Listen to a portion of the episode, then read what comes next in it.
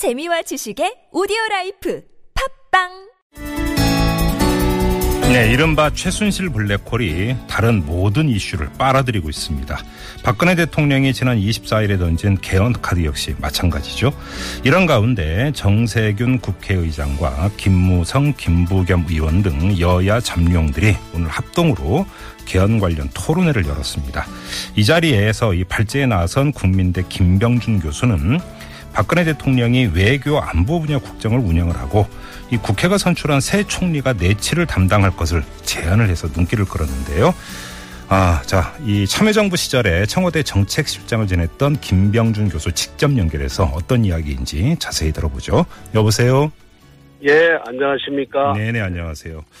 어, 이 대통령이 외교 안보를 맡고 국회에서 선출한 총리가 내치를 담당하자 이렇게 제안을 하셨는데요. 예. 이게 지금 예. 이그 최순실 블랙홀을 수습할 최고의 방법 그 카드로 지금 제시를 하신 겁니까, 교수님? 저는 어, 두 가지 그 목적이 있을 수 있다고 봅니다. 예. 하나는 지금 대통령이 어쨌든 지금 앞으로 국정 동력을 회복하기가 힘들거든요. 예. 리더십의 상처를 너무 입었고 예.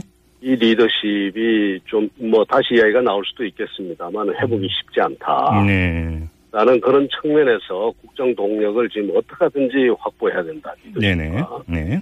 또 하나는 이렇게 함으로써 어, 지금 흔히 이야기들 하고 있는 이원 집정부제라든가 예, 예. 또 내각제의 실험을 한번 해보자. 그래서 지금 예. 이 국가 위기인데 네네. 이 위기 기간인 1년 반을 네. 정말 우리 미래를 위한 그, 이 국정 운영 체계에 대한 담론이 성숙할 음. 수 있는 하나의 계기로 삼자. 네. 그래서 오히려 전화위복의 계기로 삼자. 그래서 예. 제가 아, 이런 안을 한번 음. 내봤습니다. 뭐 교수님의 안을 딱 듣고 예. 나서 지금 그 여쭤볼 게 한두 가지가 아닌데요. 일단 이전부터는 예. 여쭤볼 예, 수밖에 없을 것 같은데 현실성은 어떻게 진단하세요?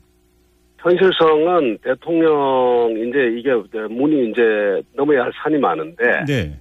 대통령이 받아들여야 되거든요. 예, 예. 근데 대통령이 정말 받아들여야 됩니다. 이거는 예, 그리고 예. 받아들 이 국회가 요구를 하면 아마 받을 수밖에 없을 것이다 이렇게 봅니다. 아, 왜냐하면? 예, 예. 왜냐하면은 지금 우리 사회 곳곳에 사실은 이 뭐 터질 만한 이 사안들이 곳곳에 잠재돼 있거든요. 네. 근데 이런 사안들이 매일같이 관리를 해도 터지는데 음. 지금 대통령의 지금 이런 리더십, 이렇게 상처받은 리더십, 이것은 쉽게 회복이 안 됩니다. 왜 그런가 하면, 예. 일반적으로 무슨 뭐 어떤 사, 어, 그 보통의 사건에 의해서 다친 리더십 같은 건 괜찮은데, 그게 아니라, 예. 지금 국민들 사이에서 굉장히 그 판단력 자체를 의심할 수 있는 그런 이제 사건이 생긴 겁니다. 예, 이게. 예, 예. 과연 정상적인 사고로 이렇게 할 수 있었을까 하는 이 음. 부분이 있기 때문에, 네네. 이건 쉽게 회복이 안 된다. 그래서 뒤로 일단 물러서서 네. 어 해야 되는데 국회가 압박을 하면은 음. 충분히 가능한 거고요. 그런데 지금 예 잠깐만요 교수님. 근데 지금 야권 일각에서 그래서 문재인 전 대표를 비롯해서 야권 인사 일각에서는 예. 이제 거국 내각을 주장을 하지 않았습니까? 그런데 예, 예. 사실은 뭐 청와대는 말할 것도 없고 새누리당도 지금 그 안 받아들이고 있습니다. 이런 상황 아니겠어요? 여기서 예. 국회에서 새 총리를 선출하자 이게 과연 가능할까요?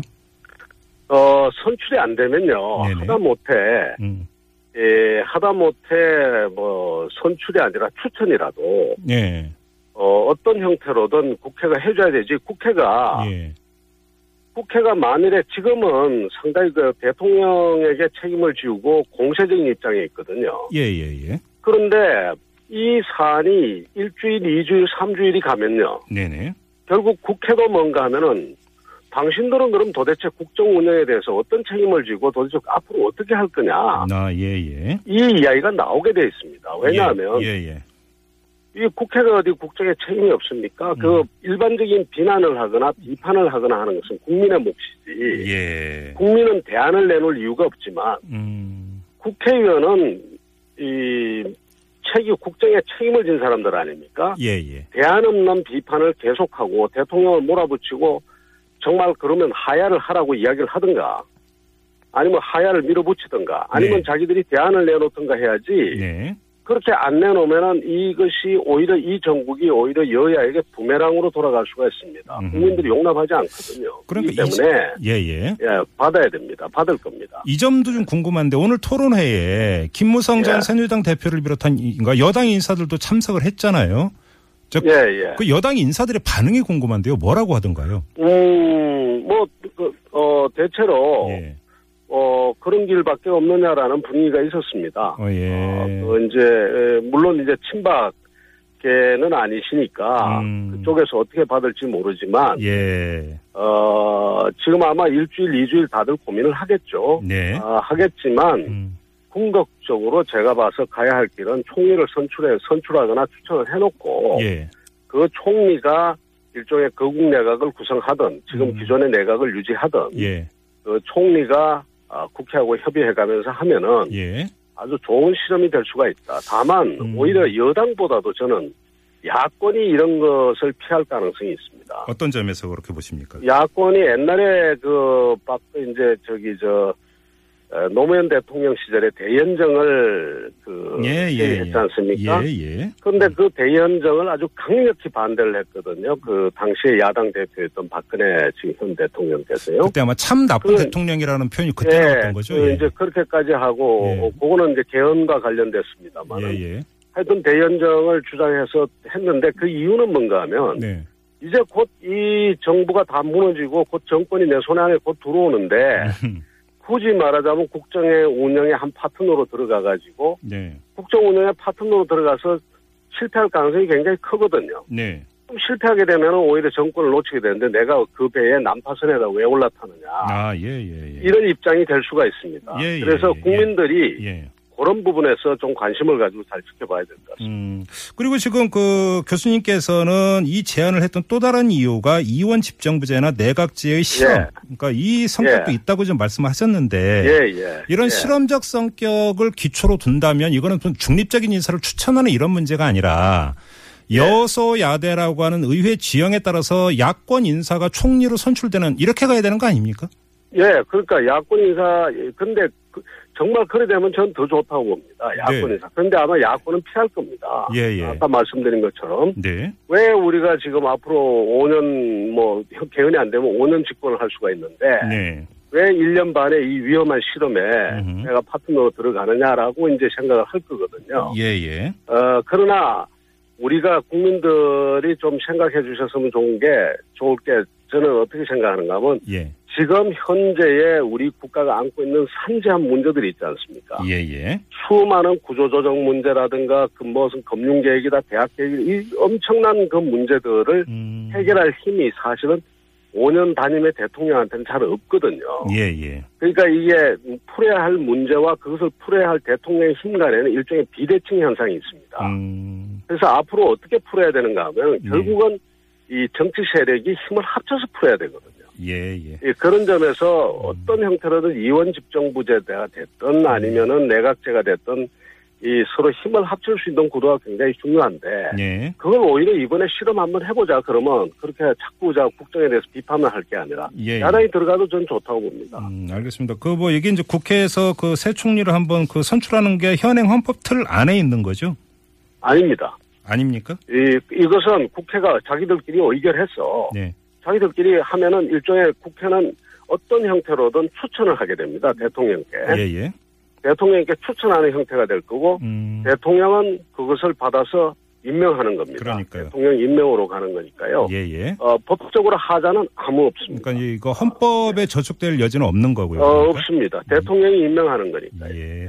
대통령이 임명하고 그다음에 국회는 대통령이 그, 예, 그 임명 어, 내정을 하면은 음. 다시 의결을 해주면 됩니다. 알겠습니다. 좀 이제 일반론을 좀 여쭤봐야 될 것 같은데요. 그 개헌과 관련해서 그 개헌 동력이 사실상 그, 그 소진된 게 아니냐라는 진단이 나오는 게 어제 오늘 나오고 있는 여론조사를 보면은 그 개헌에 예. 대해서 찬성한다는 여론이 예. 최순 그러니까 박근혜 대통령이 국회 시정연설에서 예. 개헌 카드 꺼내고 바로 그날 이제 최순실 블랙홀 터진 다음에 거의 반토막이 나고 있거든요. 여론조사를 예, 보면. 그, 뭐, 당연한 이야기겠죠. 이게 이런 상태에서 과연 개헌 동력이 생기겠느냐라고는 예. 여기서는 뭐 이런 생각이 당연히 들 수밖에 없는데 어떻게 진단하세요? 지금 이제 아마 청와대 주도의 개혁, 개헌 가능성에 대해서 우려를 한 걸 겁니다. 국민들께서. 예, 예. 이게 뭔가 이, 저, 뭘 숨기려고 하고, 그 다음 의도를 가진 거 아니냐 이럴 텐데. 네. 그러나 한편으로 한, 뭐, 조금만 생각해 보시면, 음. 한 뭐, 일주일 지나 열흘 지나면 또 달라질 거라고 봅니다. 왜냐하면, 예. 최순실 사태가 터진 것 그 자체가 지금 국정 운영 체계에 문제가 있다는 이야기거든요. 예, 예, 예. 그러니까 어떻게 하든지 지금 우리가 이걸 고치지 않으면 네. 안 된다는 입장에서 네. 오히려 국민이 주도하는 음. 어, 어떤 형태의 그 개헌이 필요하다라는 네. 데 대해서는 공감하실 걸로 봅니다. 그 어찌 보면 그 교수님께 가장 먼저 여쭤봤어야 되는 내용인데 청와대에 예. 계셨잖아요. 예, 지금까지 이제 제기됐던 최순실 블랙홀과 관련된 의혹이 있지 않습니까? 예. 이런 일이 발생할 수도 있다고 혹시 상상하셨습니까? 사- 조금이라도? 아, 솔직히 말해서 네. 그 어, 건별로는 그런 일들이 있을 수 있습니다. 예를 들어서 뭐 소위 대통령과 가까운 사람이 예. 이 대통령이 이야기하는 정보를 가지고 나간다거나 아니면 문건을 뭐 어떻게 예. 그, 어, 측근들 그 중간에 어떤 매개체를 통해서 가져 나가서 음흠. 그걸 가지고 파문을 일으키는 이 사대들은 뭐 노무현 정부 때도 있었습니다. 예를 음. 들어서 외교 문서가 빠져나가가지고 문제가 됐던 적도 있고, 예. 어, 인사 관련 문건이 밖으로 나갔으니, 그러나 그것은 사고였단 말이죠. 예. 일종의 사고로서 일어난 거지만, 네. 이렇게 이번에는 대통령을 중심으로 해서 시스템적으로 이렇게 일어난 거거든요. 한 대통령. 사실상. 대통령이 허락을 한 거 아닙니까, 그러니까. 예, 그리고 시스템적으로 예. 계속 이렇게 예. 됐다는 것은 이거는 어 저도 그 권력 안에 있었던 사람으로서는 상상하기가 힘듭니다. 그래요. 예. 저도 놀랐습니다. 예. 놀라, 놀라셨어요. 어떠, 예, 어떻게 아니 수, 정말 저- 그러니까 오늘 그. 토론회에서 제안한 뭐 그 국회에서 총리 선출하자는 제안 말고요. 예 어떻게 수습을 해야 된다고 보세요? 지금 현재요. 예. 지금 현재로서는 대통령께서 네. 하여간 아 지금 가지고 있는 그 권한 예. 아의 일부든 뭐를 내놓는 수밖에 없습니다. 그러면 그러니까 아, 지금 예. 그 이게 뭐 그 국회 총리 선출이 안 되면 거국 내각 이라도 어떤 받아야 예. 된다 이렇게 보시는 겁니까? 거국 내각도 그- 그래서 제가 말씀드리는 건데요. 예. 대통령이 그 거국 내각을 어떻게 해보겠다라고 직접 이렇게 나서시면 예. 그것도 문제가 어허, 되거든요. 어허, 예, 그렇기 예. 때문에 예. 제가 말씀드린 그 추천권을 음. 차라리 국회에 주라는 겁니다. 예, 예. 아예. 예, 예. 그러면서 그 그러고 난 다음에 본인은 뒤로 물러서서 정말 외교 안보에 집중하면은 명예를 회복하실 수도 있거든요. 또 예. 어, 그런 기회가 올 수도 있으니까 네. 아, 빨리 그렇게 하시는 게 낫다. 그리고 이때까지 내정한 걸 보면 네. 사실 내정에 저는 이런 말씀 드려도 되는지 모르지만 담화문이라든가 이런 데 대해서 제가 의문이 여러 가지 있었거든요. 그래서 이번에 의문이 좀 풀렸습니다. 사실. 아, 이제 그 이전에 발표한 담화문 말씀하시는 거죠? 예, 예를 들어서 그 세월호 담화문이 발표되고 난 다음에 네. 제가 그 담화문을 보고 그 주, 메이저 저 신문하고 한번 인터뷰를 했는데 그때 제가 한 말이 그겁니다.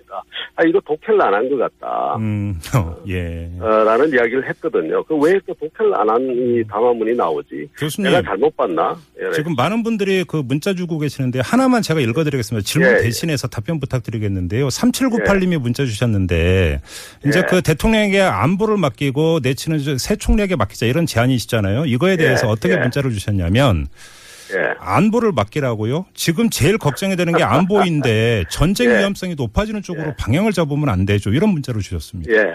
예, 뭐, 당연한데요. 다만, 네. 어떤 측면이 있는가 하면은, 예. 외교 안보에 있어서는 네. 어떤 그 국내에 어떤 일이 일어났다고 해서 이것이 획획 바뀌는 것을, 네. 아, 이것을 보여주는 거는 그렇게 좋은 것도 아니거든요. 상대들에게. 예, 예. 이게 굉장히 그 다양한 그 국가들이 관련된 문제이기 때문에. 네네. 그러나 전쟁에 관한 것은, 음, 전쟁에 관한 것은 대통령이 하- 뭐 그렇게 한다고 해가지고 네.